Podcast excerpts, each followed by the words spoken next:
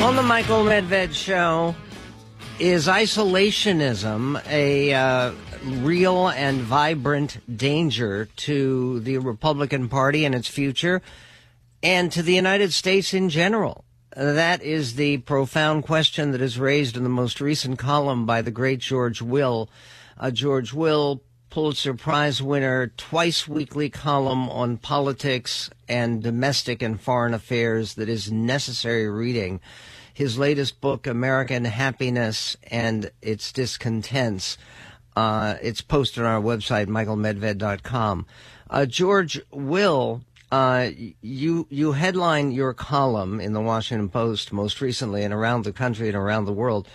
Surging GOP isolationism is a dreadful development in a dangerous time. And the main concern at the moment appears to be the desire to cut off aid uh, to Ukraine and the impact that would have on Ukraine's struggle for survival. But that's not all that you're writing about or concerned about when it comes to isolationism, is it? No, it's not. Look, isolationism is a human tendency.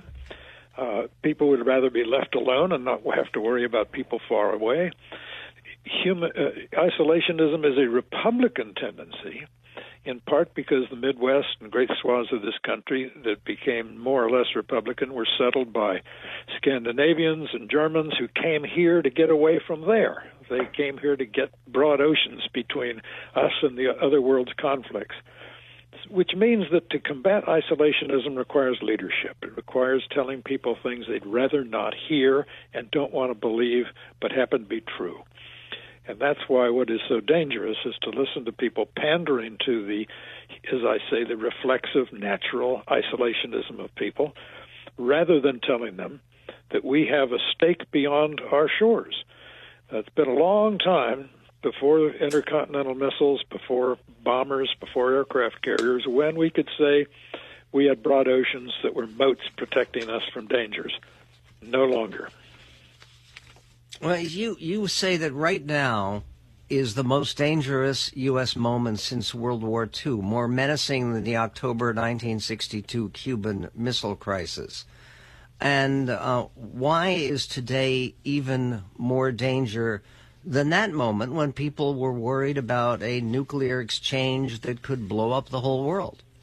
They were rightly worried about it, and it was a terrible danger. But the danger then was one peer, near peer adversary, Russia, with a nuclear arsenal, but a markedly inferior nuclear arsenal to ours, and an erratic but one not paranoid leader, not demonstrably constantly reckless leader in Nikita Khrushchev.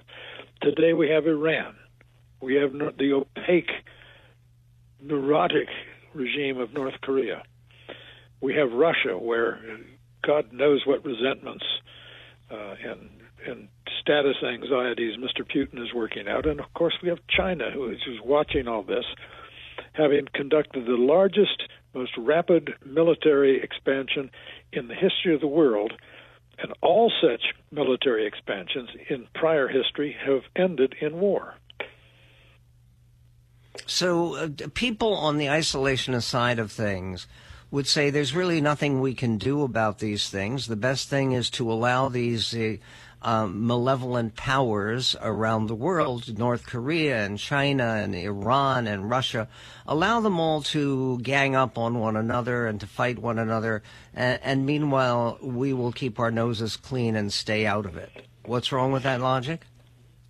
What was is wrong with that logic today is what was wrong with it in the late 1930s when Robert Taft and other leaders of American isolationist impulse said we we really can't material affect what goes on in Europe. Oh yes we can and oh yes we eventually had to and oh yes we did.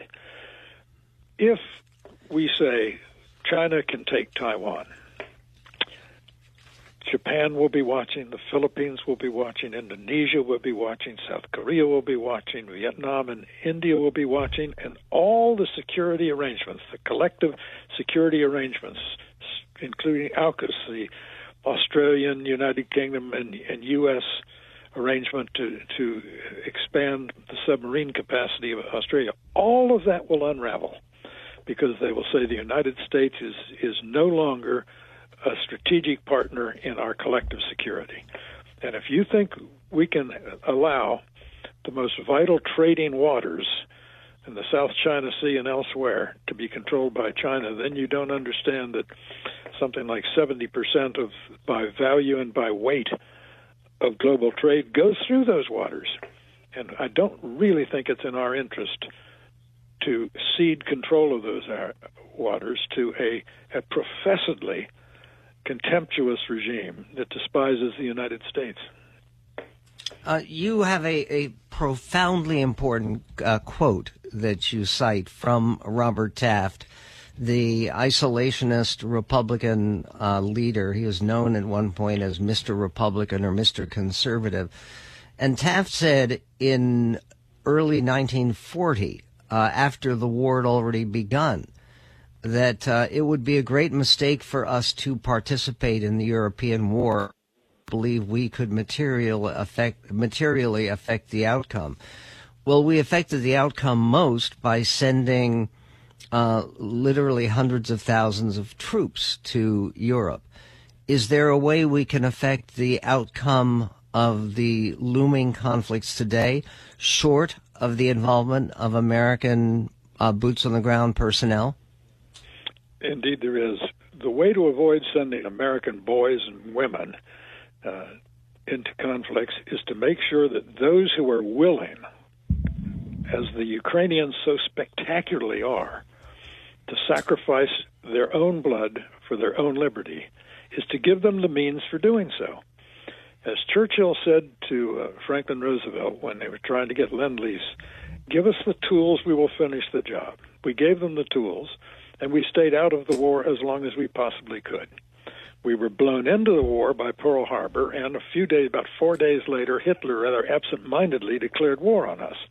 If he had not done that, it would have been very difficult to get the American public to go along with anything other than an Asia First policy of vengeance against Japan. So Hitler's great blunder solved the, the great political problem that Franklin Roosevelt had. During the late 1930s, probably 80% of the American people were more or less isolationist.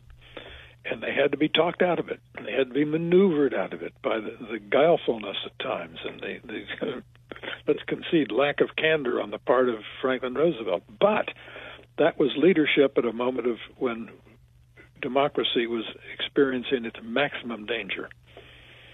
Do you think that uh, President Biden is capable of exercising that kind of leadership? Well, it's very hard to be capable to exercise the kind of leadership that Roosevelt had. He was a, political genius, and Biden is not.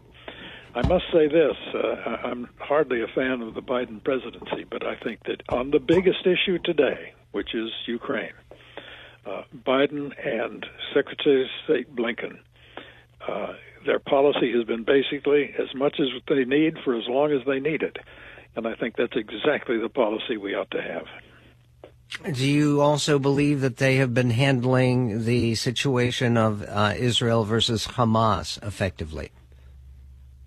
Uh, I think his his instincts are right we have to he has to understand he's walking a tightrope. He has an anti-Israel faction in his poli- in his own party, and he has to say to the, the Israelis, "Do what you can to mitigate the severity and the civilian cost of doing what you must do, you, which is you can no longer live next to Gaza when it is run by predatory sadists." sadists, satanic sadists, and terrorists. Uh, George Will, his most recent column, truly a must read. And if you have friends who are leaning isolationist, make sure they read it. Uh, it's posted at our website, michaelmedved.com. We will be right back. The Michael Medved Show.